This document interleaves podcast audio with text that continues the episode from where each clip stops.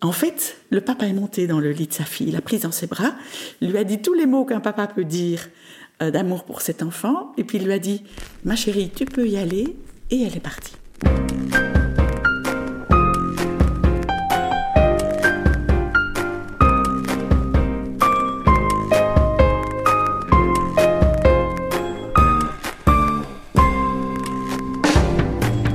Sage Écoute est le podcast des expériences de vie qui vous plonge dans l'intimité de récits cent pour cent vrais et authentiques. Je suis Sophie Carton, je prépare les sujets, j'interviewe mes invités et je monte le podcast que je confie ensuite à Thomas Seban pour le mixage. Si vous aimez mon podcast, vous pouvez m'aider à le faire connaître en en parlant autour de vous. Bonne écoute!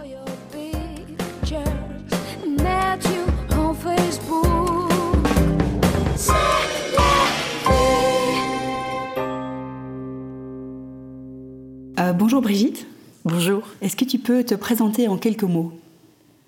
Alors voilà, moi je suis Brigitte, je suis infirmière de formation, euh, je suis mariée, j'ai cinq enfants.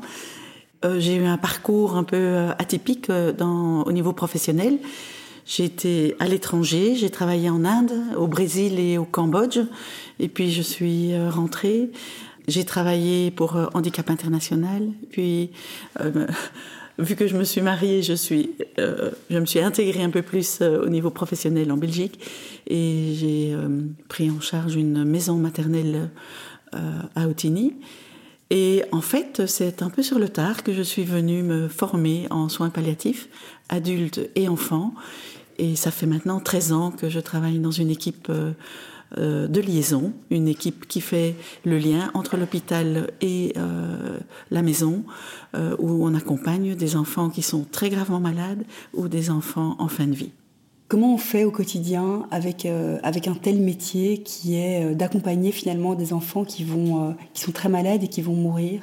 Comment euh, tu fais pour gérer le fait de, de te rendre au boulot et de savoir que peut-être aujourd'hui, il y a un petit qui va, qui va s'en aller et il va falloir accompagner les familles, et cetera. Comment ça se passe ?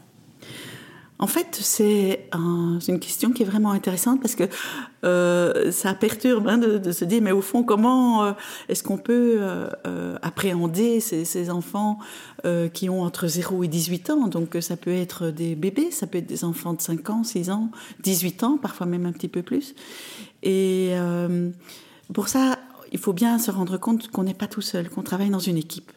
Et même si sur le terrain, on est seul euh, à rentrer dans les familles, on est vraiment euh, soutenu par une équipe euh, qui, qui est, je trouve, formidable. Ce sont des, des médecins, donc tous les médecins pédiatres avec lesquels on travaille à l'hôpital. Euh, il y a notre propre équipe à nous, euh, l'équipe de liaison, où en fait nous sommes six, Euh, six infirmiers et euh, infirmières spécialisées. On, on est de garde d'un mercredi à un mercredi, donc une semaine. On est appelable vingt-quatre heures sur vingt-quatre et on est un service gratuit. Donc euh, moi je reçois, quand mon collègue vient le mercredi, euh, il m'apporte la voiture, il m'apporte tous les dossiers. On a à peu près un peu plus de cent enfants qu'on suit euh, euh, de façon euh, quotidienne, mais les cent enfants n'appellent pas évidemment, pendant toute la semaine, il y en a qui, euh, qui vont mieux, il y en a qui euh, sont en palliatif, mais qui sont euh, euh, dans une période un peu stable. Donc, euh, le, le degré de gravité des enfants euh, n'est pas ultime à chaque reprise de garde. Et puis, on est averti aussi par nos collègues. Quand je vais reprendre la garde, je téléphone à mon collègue ou ma collègue qui me disent « mais écoute, il y en a deux qui vont vraiment pas bien, qui vont beaucoup t'appeler. Il y en a un qui, voilà, qui est peut-être sur le départ, mais, mais vous savez, avec les enfants, on, on ne sait jamais. Hein. Donc, euh, parfois, on se dit, mais mon Dieu, euh, c'est, c'est vraiment euh, sa semaine. Et puis non, il y a tout d'un coup un, une, une petite pause, un, une, une accalmie. Et ce qui est important, c'est de sentir qu'on n'est euh, pas tout seul. Pas tout seul sur le terrain. Moi, je peux appeler un médecin euh, vingt-quatre heures sur vingt-quatre. Donc, je téléphone à l'hôpital au médecin de garde, j'explique ce qui se passe et euh, il me dit comment faire, euh, si euh, on change le protocole, si, euh, euh, par exemple, un enfant... Une maman va me téléphoner à trois heures du matin parce que son enfant n'est vraiment pas bien, qu'il vomit, qu'elle a déjà fait euh, le protocole qu'on avait décidé et, que, et finalement, il n'est toujours pas bien. Au téléphone, il faut que je détecte, que j'entende euh, si c'est une urgence ou pas une urgence, est-ce que je dois me mettre en route ou pas. J'explique à la maman euh, qu'elle peut donner euh, peut-être un médicament en plus euh, et que je me mets en route. Donc, comme on va à domicile, mais il faut beaucoup aimer la voiture, parce qu'on fait alors... Euh, Euh, on va suivre des enfants à Namur, on va suivre des enfants à Charleroi, à Moucron, euh, à Tournai. Donc c'est vraiment dans, dans toute la Wallonie. Et alors à ce moment-là, on prévient les parents, on dit, écoutez, pour arriver chez vous, je mets trois quarts d'heure, mais remettez un peu plus d'oxygène, donnez un peu de l'Isanxia pour euh, calmer l'anxiété, et j'arrive. Et en fait, euh, euh, cette disponibilité euh, pour les parents est vraiment extrêmement précieuse, parce que pour eux, ils ne se sentent pas abandonnés. Ils sont pris en charge et ils sentent que le corps médical est avec nous, que, que c'est vrai qu'on n'est pas nécessairement dans un, un, un, un processus curatif, mais que, que, que l'équipe médicale et paramédicale est toujours là et on va les accompagner jusqu'au bout. Et donc ce sont des enfants qui sont à domicile ? Tu ne fais pas de soins palliatifs à l'hôpital. Euh, on peut être appelé en, comme équipe de référence si jamais il y a, y a un problème. Donc, les enfants, quand euh, ils sont très euh, gravement malades, ils font des allers-retours avec l'hôpital. Et puis, à un moment donné, ils n'ont plus envie de revenir et ils préfèrent rester à la maison. Donc ça, c'est vraiment quand... Euh, il faut, si on prend des enfants qui sont atteints de maladies euh, oncologiques, donc cancéreuses, euh, ce sont des enfants qui ont un combat... Euh, derrière eux qui est énorme, parce que quand on a diagnostiqué le cancer, c'est le ciel qui vous tombe sur la tête et on se bat, on veut gagner la bataille, hein. Donc euh, euh, ils font des premiers traitements et puis pour beaucoup d'entre eux ça, ça suffit et ça marche et ils sont et ils sont guéris, mais certains font des récidives et donc ils reviennent. Et alors à ce moment-là, le médecin, c'est lui qui décide si notre équipe peut être euh, introduite auprès de la famille ou pas. Euh, et comme ça, on peut faire vraiment un, un lien entre l'hôpital et, euh, euh, et la maison. Et parfois, chez certains enfants, quand ils ne sont pas bien, euh, on, on appelle le médecin en disant « Est-ce qu'on peut renvoyer aux, aux urgences ?» Parce que ici, à domicile, pour le moment, ça ne va pas aller. Donc, on fait ce, ce va-et-vient. Et donc, le lien avec l'hospitalisation, avec euh, l'hôpital de jour, et cetera, est, est vraiment constant. C'est vraiment une coordination, finalement, entre différents services. Quand tu es face à ces enfants et face à ces familles, tu parlais tout à l'heure euh, hors micro euh, de, de déni que pouvaient parfois faire les parents ou même les enfants par rapport à, à, ces, à ce mur que, que l'enfant est en train de, enfin lequel l'enfant va, euh, qui est la mort. Donc c'est un sujet qui est ultra tabou dans notre société. Mais comment est-ce qu'à un moment donné, les parents et l'enfant se disent « Ok, on accepte cet accompagnement et on va y aller, mais on va y aller ensemble ». Alors c'est vrai, c'est un service qui est offert, qui est gratuit. Et euh, au début, euh, quand on nous introduit, il y a certains parents qui disent, vous savez, euh, euh, vous êtes une équipe de liaison, mais on sait bien ce que vous faites. Vous êtes une équipe euh, euh, palliative. Alors c'est, c'est une casquette que nous avons. Et euh, nous avons comme principe de parler en vérité. On ne va pas faire croire des choses qui ne sont pas possibles. Mais euh, ce climat de confiance doit se construire progressivement. Donc quand on arrive dans une famille, on est toujours introduit par le médecin, le pédiatre en général, qui explique notre fonctionnement, euh, qui explique que euh, ça va faciliter des choses d'avoir une équipe de liaison, parce que comme on a un accès direct avec les médecins, on ne laisse pas euh, la, la famille et les parents dans l'angoisse d'attendre euh, que euh, les médecins soient disponibles, et cetera. Donc, il y a des avantages, mais euh, il faut qu'ils nous acceptent. Et c'est vrai qu'en général, on essaye toujours de les voir le, en hospitalisation pour expliquer euh, un peu comment on fonctionne. Et dès qu'ils rentrent, le lendemain, on va à domicile. Et on voit avec eux quand est-ce que ça vous arrange. Est-ce que... Euh, Si on vient déjà demain, euh, comme ça on fait un peu le point, on, on regarde si vous avez tout le matériel qu'il faut. On... Et en général, on est très bien accueillis. On, vraiment, euh, c'est un privilège hein, de rentrer comme ça dans l'intimité des familles. Et accompagner un enfant qui est gravement malade, on voit les parents dans leur grande souffrance, parce que c'est insupportable pour des parents de voir le, leur enfant qui ne va pas bien. Et donc, euh, c'est petit à petit qu'on tisse un lien. C'est, c'est vraiment comme une trame de tapisserie, oui, qui se crée. Même au début, il y a des parents qui sont très en colère et qui vont nous dire « tout ça pour ça, on a fait tous ces traitements, euh, il, il a dû prendre de la cortisone, et physiquement, il a, il, il a changé, il, et tout ça pour en arriver à, à ça, de nous dire que la médecine n'est pas capable de le sauver, parce que c'est ça le, le, le constat. » Donc, c'est très très dur, et on a euh, le papa et la maman ne sont pas nécessairement sur la même longueur d'onde non plus. Donc, on... On, ils déposent et, et ils disent, et, et nous, de toute façon, on dit, mais vous avez raison, vous avez raison d'être en colère. Et, et c'est important de le dire. C'est, euh, c'est, c'est des mots qui, qui permettent euh, de, de se dire, mais euh, bon, maintenant, qu'est-ce qu'on va faire avec ça ? Mais par contre, comme vous disiez tout à l'heure, il y a des personnes qui, qui ne peuvent pas accepter. Quand vous avez votre enfant de cinq ans euh, qui, est, euh, qui joue au foot et, qui, et on vous a dit que le pronostic était très très mauvais, vous ne pouvez pas comprendre. Vous dites, mais non, on s'est trompé, on s'est trompé dans, dans les résultats. Est-ce que vous êtes sûr ? Est-ce qu'on n'irait pas chercher aux États-Unis, au Japon, en Inde, au, en Turquie, pour, pour, pour, euh, parce qu'ils ont peut-être d'autres traitements. Donc, ce sont vraiment des, des personnes aussi qui vont chercher de leur côté. Internet, pour ça, permet euh, énormément de, de, de comparaisons. Donc, il y a des, il y a des sites, des forums où euh, donc les parents se renseignent parce qu'ils veulent, ils remuent ciel et terre pour essayer de sauver leur enfant. Et nous, on est là. Et on, et on entend, et on, on capte, et puis on fait le lien avec le médecin. On dit, vous savez, ils sont, ils sont pas prêts, ils sont... Euh, mais on avance. Et donc, le temps est avec nous et l'enfant nous permet d'avancer aussi. Je, moi, je suis émerveillée de voir cette faculté qu'ont euh, les enfants gravement malades de veiller sur leurs parents et, et finalement, de petit à petit, les, les amener euh, ben, vers ce départ. Et quand on a le temps, parce que parfois les choses vont, vont trop vite, mais quand les choses se mettent euh, progressivement, c'est beau de, de voir que, que finalement, euh, on peut arriver à un lâcher-prise. Mais c'est un travail, c'est, c'est terrible ce qui est demandé aux, aux parents et à la famille, parce qu'il ne faut pas oublier les frères et sœurs aussi, mmh. qui sont à côté et qui souffrent en silence parfois, parce qu'ils ne veulent pas rajouter de la peine à leurs parents. Comment se fait ce lâcher-prise ? Alors j'imagine que ça dépend de chacun, mais est-ce que tu peux nous, nous, nous dire ce que tu as pu voir, observer, euh, entendre, qui, qui fait qu'à un moment donné, oui, il y a un lâcher-prise, et, et ça permet un cheminement vers... Euh, Vers, vers, vers cette mort. Alors, je ne veux pas dire de façon sereine, mais le, le cheminement est permis.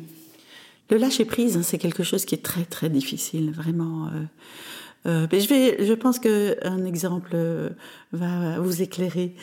Il y a euh, une, jeune, une jeune fille de, est décédée à vingt-deux ans. Mais quand elle était petite, elle avait eu une tumeur cérébrale qui avait été soignée. Mais elle était pleine de joie. C'était vraiment euh, une, euh, une une jeune fille très très heureuse. Elle euh, et il y avait une complicité en fait avec ses frères et sœurs. Elle avait un, une sœur et, et un frère qui étaient plus grands qu'elle. Et c'était vraiment une famille avec plein de projets. De...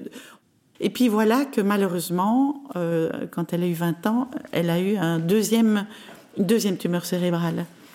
Et cette euh, tumeur en fait. Euh, était très mal placée. Et donc, en, en fait, euh, les, les parents, euh, en accord avec euh, les médecins, parce que c'était vraiment mûrement réfléchi, ont, ont décidé de ne pas, euh, de pas faire de traitement curatif et de passer directement au palliatif. Et donc, on a été invités dans cette famille. On allait au départ une fois par semaine. Et puis, quand elle a commencé à être moins bien, on allait une fois tous les deux jours, puis une fois par jour. On se téléphone aussi beaucoup hein, pour voir euh, comment elle est aujourd'hui. Est-ce qu'elle a mangé ? Est-ce qu'elle n'a pas mangé ? Dans, dans le quotidien, comment ça se passait ? Et en fait, euh, le, elle est morte un week-end. Mais le samedi matin, on a vu que sa respiration avait changé. Et ma collègue qui était de garde a dit mais voilà je pense qu'en fait on va se préparer parce que euh, elle va peut-être partir dans les heures qui viennent. Et donc les parents euh, ont, ont tout adapté, ils ont euh, ils ont chanté parce que elle aimait bien la guitare, donc on a fait de la guitare autour de son lit et et puis on a mangé près d'elle. Donc le, le temps s'est arrêté comme une bulle hein, qui se met au, autour de, de l'enfant. Et elle aurait pu partir plusieurs fois et elle ne partait pas. On voit ça à ces changements de respiration. Et, euh, et puis finalement, la nuit, euh, arrive et il demande à ma collègue de rester logée parce qu'il dit « Écoutez, on a trop peur. Est-ce que vous voulez bien rester ?» Donc, comme on adore les canapés, elle, elle s'est installée dans le canapé, puis elle a fait plusieurs allers-retours, et elle était étonnée de voir qu'en fait, euh, elle pouvait partir, elle ne partait pas. Et donc, le matin, à sept heures du matin, elle, tout, tout le monde était près d'elle, elle a, elle a dit « Mais elle ne part pas, est-ce que tout le monde est prévenu ?» Et euh, elle, les, les parents disent « Oui, oui, tout le monde est, les marins, marraines, oui, oui, tout le monde est prévenu. » Et en fait, c'est la grande sœur qui s'est retournée vers son père et qui a dit « Écoute, papa, dis-lui qu'elle peut partir, donne-lui l'autorisation. » En fait, le papa est monté dans le lit de sa fille, l'a prise dans ses bras, lui a dit tous les mots qu'un papa peut dire euh, d'amour pour cet enfant, et puis il lui a dit « Ma chérie, tu peux y aller », et elle est partie. Donc il a fallu tout ce temps de préparation pour que le papa puisse lâcher. Et, et elle, elle a attendu. C'est, mais c'est, c'est de l'ordre de l'imperceptible. On peut, on peut pas expliquer ce, ce temps où on aurait pu se dire, mais allez, pourquoi est-ce qu'elle ne part pas ? Eh bien non, ce temps était important. Et, et cette intuition de, de la sœur aînée de dire, allez papa, laisse-la partir, en fait, c'est magnifique. Et nous, on est en fait un peu privilégiés de pouvoir être témoins de, de, d'un, d'un départ où, où finalement...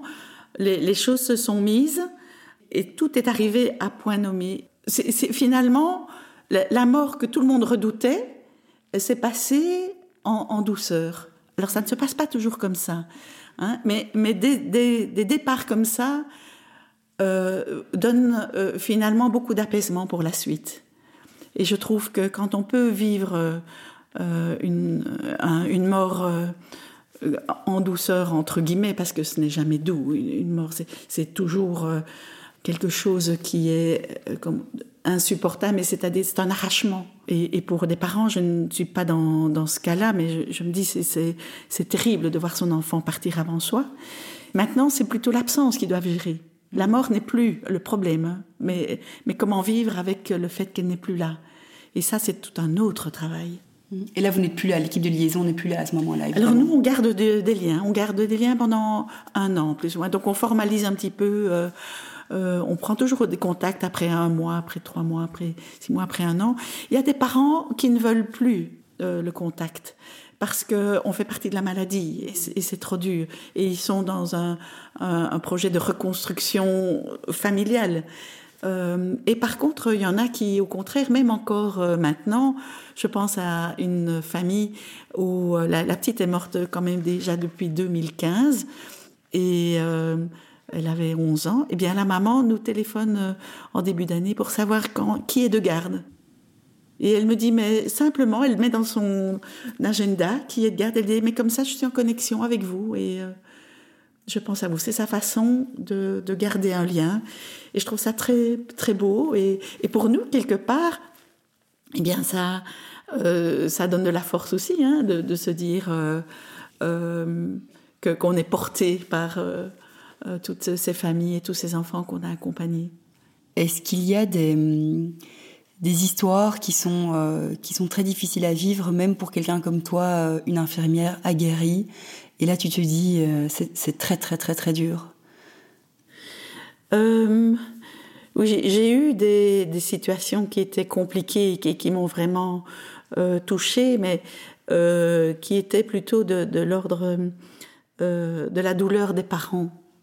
Euh, et ça, c'est, c'est très difficile. Quand j'ai eu une mère qui, euh, qui m'avait dit euh, « Je t'interdis de dire qu'elle va mourir », elle... Euh, Euh, tu la fermes, tu, euh, et, et vous êtes là, euh, vous êtes tout, tout seul près de, de cet enfant et vous dites euh, qu'est-ce que je fais ? Est-ce que, est-ce que je, je réagis ou est-ce que je veille simplement à ce que, tant que l'enfant euh, est bien et il ne, ne souffre pas ? Vous, vous devez parfois euh, réagir comme ça dans, dans l'urgence et c'est Et, et finalement, ce qui était terrible, c'était de voir cette souffrance de cette maman qui euh, qui pouvait pas entendre. Euh, et je ne la juge pas parce que Dieu sait, moi-même, je ne sais pas comment je réagirais. Mais en tant qu'infirmière, là, je me suis dit, est-ce que je dois euh, parler comme elle et l'engueuler et lui dire, Madame, non, il faut ouvrir les yeux euh, ou bien, ou bien la laisser avancer à, à sa vitesse. Donc, euh, et je n'ai pas nécessairement la réponse, parce que peut-être que je l'aurais fait et elle m'aurait mis dehors, peut-être que euh, je ne l'ai pas fait et, euh, et son enfant est, est parti, mais ça a été extrêmement douloureux pour elle. Ça, c'était difficile. Je suis plutôt euh, marquée par euh, des enfants, par exemple. J'ai une jeune de onze ans qui avait une leucémie qui était vraiment euh, mauvaise et qui allait mourir. Et elle a été prise euh, d'un épistaxis, c'est-à-dire des saignements de nez, mais qu'on ne savait pas arrêter. Comme la leucémie attaque, donc ce sont des, des cellules qui attaquent euh, la formule sanguine, donc elle n'avait plus assez de plaquettes. Les plaquettes servent à la coagulation. Et comme elle avait euh, son nez qui, qui coulait, et qu'il n'y avait plus de plaquettes pour venir euh, colmater la brèche, eh bien ça coulait, ça coulait, ça coulait. Et alors... Euh, Les parents m'avaient appelé, il y avait déjà des seaux avec plein de mouchoirs euh, euh, tout imbibés, et elle me dit, dit « Brigitte, je vais quand même pas mourir comme ça ». Elle avait onze ans, et alors je dis « Écoute chérie, je, je vais tout faire, je vais, on va essayer d'arrêter euh, cette hémorragie ». Et, euh, et finalement, on, on, a, on a fait couler des plaquettes. Euh, euh, ma collègue qui était à l'hôpital est, est venue euh, avec, euh, avec des plaquettes, et on a su arrêter... Cette, euh, cette hémorragie, mais au bout d'une heure et demie, donc on était tous stressés, hein, les parents euh, transpiraient, euh, et donc je lui dis, écoute, les amis qui devaient venir cet après-midi, on va leur donner congé, et maintenant tu te reposes, hein, parce que tu as quand même perdu beaucoup de sang, et il faut que tu te retapes un petit peu. Et alors elle me dit, oui, mais je vais quand même au restaurant ce soir avec mes grands-mères. Alors euh, je disais, mais euh, je pense que Euh, on peut peut-être remettre ça à, à demain. Non, non, non, non, c'est prévu. Depuis longtemps, je vais manger pizza avec ma grand-mère. Et je me suis dit, c'est incroyable. Parce qu'il y a une demi-heure, on se battait pour qu'elle ne meure pas de son hémorragie. Et, euh, et, et elle, elle, elle est déjà dans le projet et de dire, mais euh, ah non, allez, la, la vie est là et j'en profite. Et, euh, et donc, on a organisé. Elle est sortie euh, à son resto, mais je lui avais dit, tu sais... Moi, j'ai quand même un peu peur que tu aies la tête qui tourne. Et donc, si tu es d'accord, moi, je veux bien t'amener, parce que dans le bureau, on a une chaise roulante et euh, tu vas en voiture avec euh, papa et maman. Mais après, euh, s'ils ne sont pas garés tout près du resto, tu vas en chaise roulante. Comme ça, tu ne dois pas marcher. Et alors, elle avait mis son point d'honneur. Elle a dit, écoute, je veux bien, mais il ne faut pas que mes grands-mères me voient en chaise roulante. Donc, est-ce qu'on peut laisser la chaise roulante euh, dehors ? Et je rentre debout dans le restaurant. Je me suis... C'était, cet enfant m'a donné une leçon. Elle m'a vraiment... Euh, une leçon sur... Euh, c'est elle qui gérait sa, sa vie. Elle était dans le projet. Elle voulait faire plaisir à ses grands-mères. Alors, évidemment, elle a mangé qu'une petite languette de pizza. Mais cette soirée... Euh, eh bien, on en parle encore. La soirée pizza avec les grands-mères. Et quand on va revoir la famille... C'est un élément qui ressort en disant « Elle avait de la volonté, ma fille, hein, vous vous rendez compte ?» Et donc, c'est, c'est, c'est magnifique parce que chaque accompagnement nous apprend quelque chose, en fait. C'est, c'est chaque fois un peu un... C'est un privilège. Alors, parfois, des choses plus difficiles, parfois, euh, des, des, des si belles choses que notre regard sur la vie change aussi. Et quand on fait... On intègre la mort comme quelque chose qui fait partie de la vie, je pense qu'on vit mieux. En tous les cas, moi, je me dis, mais qu'est-ce qui est important ? Qu'est-ce qui est important ? Je, je n'ai plus envie de, de m'encombrer de choses euh, inutiles ou, euh, ou euh, de devoirs. De, de, voilà. Mais justement, c'était ma question suivante. Est-ce qu'on parle assez de la mort ? Est-ce qu'on l'intègre assez dans la vie ? Est-ce que ce n'est pas terrible, ces, ces familles dans lesquelles le mot mort est absolument tabou ? Et même pour la personne qui est en train de mourir, euh, tout le monde fait semblant de rien, fait comme si tout allait bien ? Ah ça, je pense que c'est très dommage. C'est, c'est, c'est vraiment dommage, mais je peux comprendre que, que la mort fasse peur. Est-ce qu'il faut pouvoir dire à cet enfant, avec des mots qui soient adaptés, euh, mais justes et vrais, comment on dit ces choses-là ?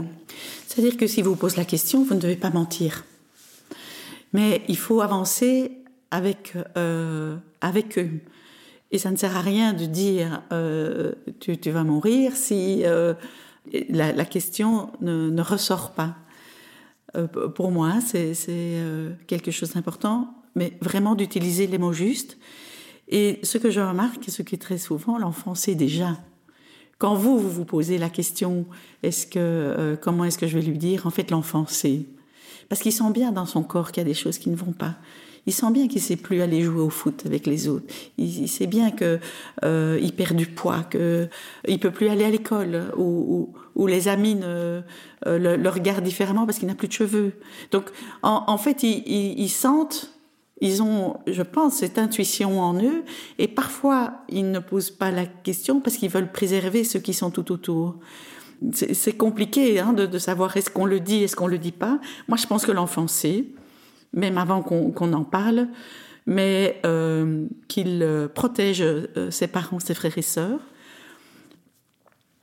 Et, et à mon avis, euh, pour moi, c'est, une, euh, c'est important de, de parler de la mort, de, d'aller voir quelqu'un qui est mort. Euh, on parlait tout à l'heure de ce petit garçon qui est mort à six ans. Eh bien, euh, la maman me disait, que, comment est-ce que je vais dire euh, à, à son petit frère que...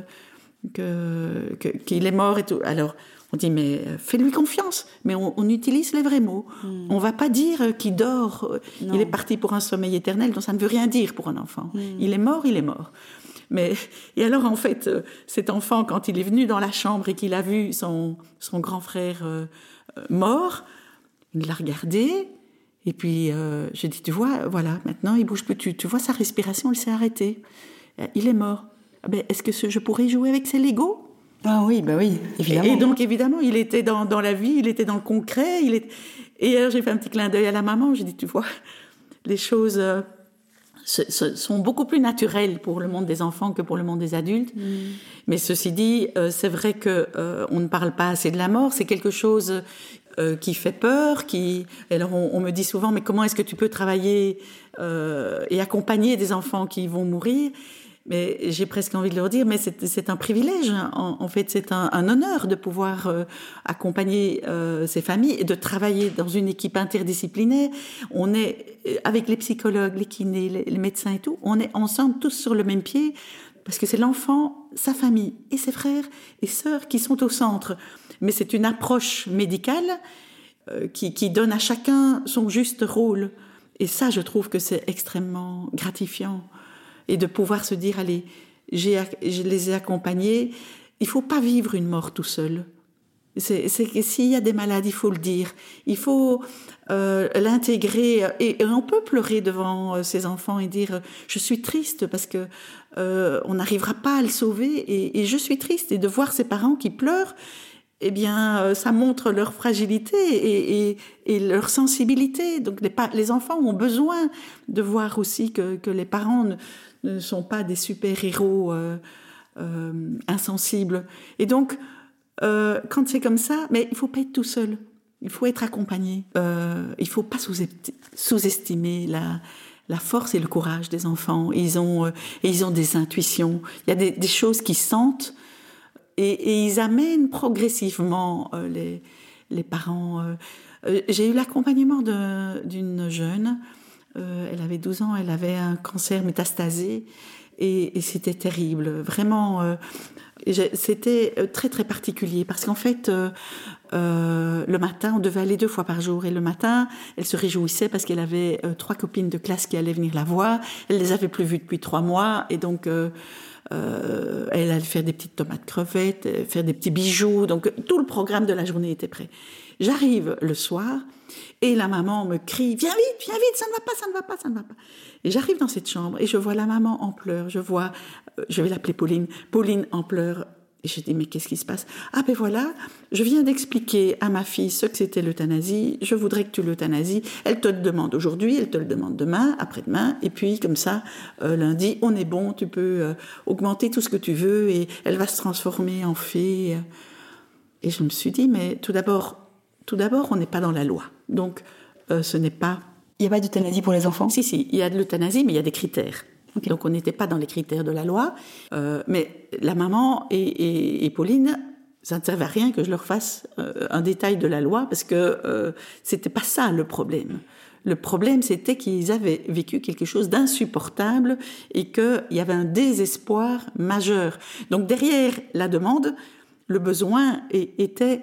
on n'en peut plus, c'est, c'est trop dur. Et donc, euh, je leur ai demandé, je dis, mais est-ce que vous voulez bien m'expliquer la journée. Parce que moi, je suis venue ce ah, matin, ouais. ça allait.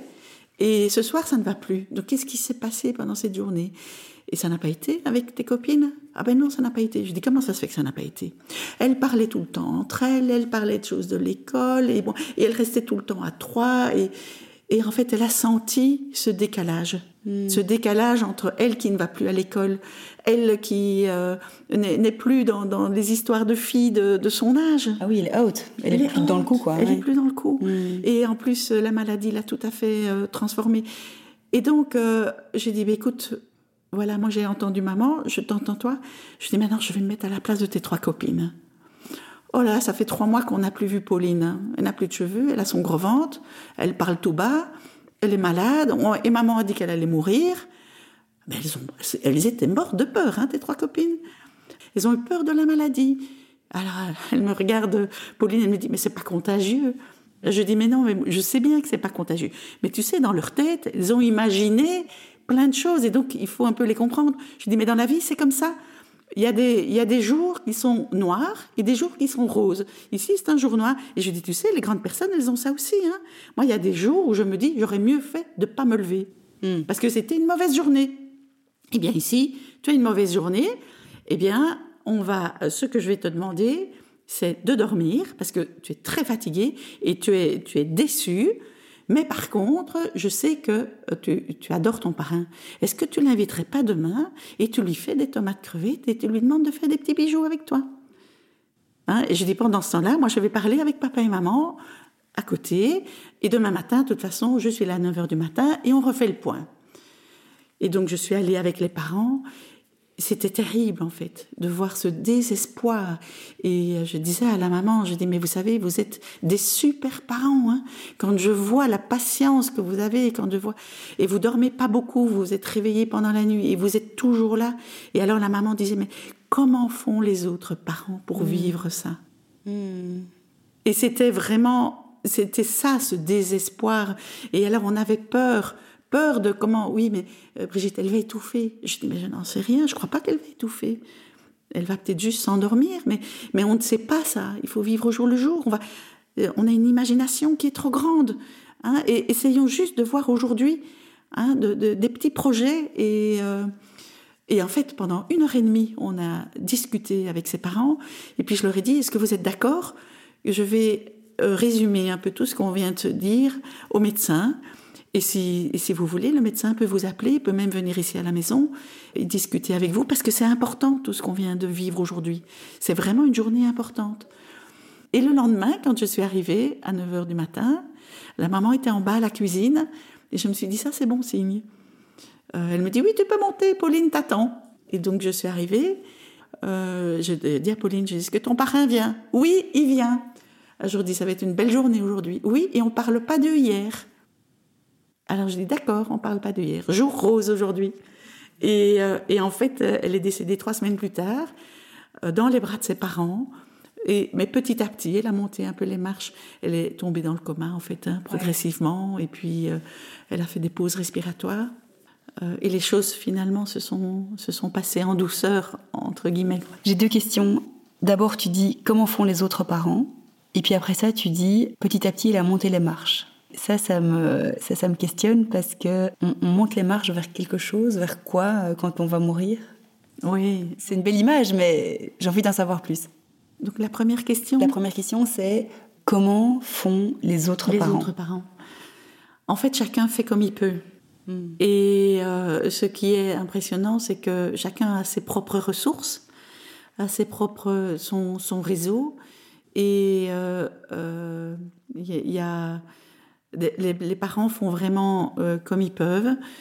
Je pense que le fait de ne pas se sentir seul, de, de savoir que le corps médical est à côté et qu'ils ne nous ont pas abandonnés, de, de ne pas être abandonnés, c'est euh, quelque chose qui permet de, d'aider euh, dans, dans cet accompagnement et dans ce lâcher-prise.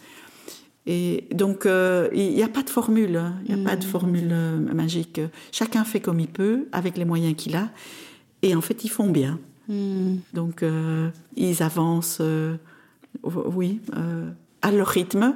Et parfois, il y en a qui, qui sont dans le déni et qui ne vont lâcher prise que euh, deux heures avant. Hein. Mm. Mais, mais, mais voilà, c'est, c'est, c'était leur rythme, c'était leur combat. Et, euh, voilà, il y en a qui veulent tout faire jusqu'au bout, jusqu'au bout. Et donc, à un moment donné, c'est, c'est aussi à, à nous de dire, mais non, là, on est dans de l'acharnement, ça, ça ne va pas non plus. Mm. Donc, euh, ce sont beaucoup de discussions, beaucoup de, de, de, de, de partage de, de nos fragilités, finalement, hein, parce que ce sont toutes des questions qui émergent et on n'aurait pas pu se préparer avant. Mm. Et, et ce qui est euh, frappant, c'est de voir que quand euh, on est confronté à, à quelque chose d'extrêmement difficile, eh bien, les parents me disaient, je ne pensais pas que je serais capable de... C'est un... je, moi, je suis impressionnée par eux. Mm. Et alors, oui, on monte les, les marches, c'est... Euh, euh, la mort, on ne sait pas ce qu'il y a derrière. On ne sait pas ce qui se passe. Il y en a qui sont croyants, il y en a qui ne le sont pas. Un jour, j'ai eu un, un, un jeune qui m'a dit, euh, tu sais, dans la vie, j'ai plus de chance que toi. Alors qu'il allait mourir. Hein. Je lui dis, mais je suis un peu étonnée, parce que quand même, quand je vois ton... parcours, il va bientôt s'arrêter et, euh, et moi je ne suis pas malade donc euh, euh, je pense que j'ai encore des, des beaux jours devant moi. Et alors il m'a dit, mais justement, moi je sais que je vais mourir et je me prépare, et toi tu ne sais pas, mais demain tu seras peut-être écrasé par un camion et tu ne te seras pas préparé. Et ça, c'est les ados, hein. Les ados, ils sont cash, hein, ouais. Ils vous disent les choses euh... et euh, à nouveau, vous voyez, ce sont des, des petites leçons de vie, hein. Qu'est-ce qu'il a eu raison de me dire ça, ce gaillard. Mm. Mais je trouve que quand on peut euh, partir, pas tout seul, quand on peut accompagner, mais il faut beaucoup... Euh, c'est un, un cadeau, hein, que les parents nous font, de rentrer comme ça dans leur famille. C'est, c'est, on partage, en fait, après, c'est un lien qui reste avec eux, qui ne s'effacera jamais. Et, et j'ai comme ça des familles qui m'ont dit, si tu passes à Nivelles, ta tasse de café est toujours prête. Tu sais que tu peux venir à n'importe quelle heure. C'est, c'est incroyable, ce, ce lien. On a vécu tellement de, des choses sacrées, entre guillemets, que ça, c'est, c'est un fil rouge qui est invisible et qui ne se, qui, qui est, euh, comment est-ce qu'on dit, qui ne se casse pas, incassable. Quoi. Oui. Euh, Brigitte, on arrive bientôt à, à la fin du podcast. Est-ce que je peux te demander de, de, de partager un mot de la fin? Qu'est-ce qui te semble important? Qu'est-ce qu'on n'a pas abordé? Qu'est-ce qu'on n'a pas dit? Ou sur quoi est-ce que tu voudrais insister? Je pense qu'on n'a pas beaucoup parlé de la fratrie. Et euh, je pense qu'un enfant malade euh, centralise énormément euh, d'attention de la part des parents, de tout l'environnement. Et on demande souvent, comment va ton frère? Comment va ta sœur? Il ne faut pas sous-estimer l'impact de la maladie sur euh, la fratrie. Euh, que l'enfant qui parte à, à sa place, mais à une juste place, justement par rapport à, euh, à la fratrie. Aussi les grands-parents. Les grands-parents, euh, ils sont très mal mis. Euh, c'est terrible de voir son petit enfant partir. Euh, ça leur pose plein de questions. Et c'est souvent des aidants silencieux. Ils, ils veulent être là pour aider, mais euh, ne, ne pas interférer. Ne pas... Donc j'ai de, la, j'ai de l'admiration pour, pour eux. Euh...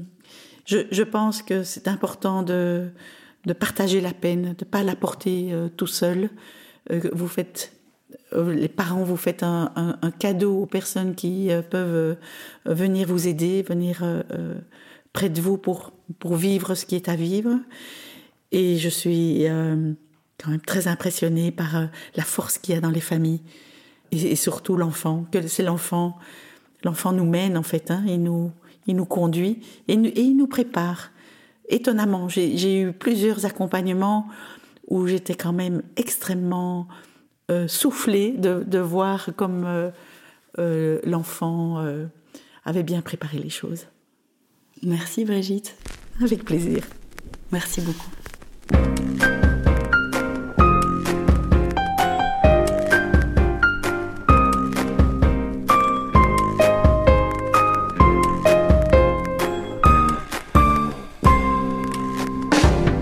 Merci à vous les auditeurs d'avoir écouté jusqu'au bout. Si vous avez aimé cet épisode, faites-le savoir. Parlez-en autour de vous, c'est la meilleure façon de m'encourager. Je suis Sophie Carton, je réalise des épisodes et je confie ensuite le mixage à Thomas Seban. À bientôt!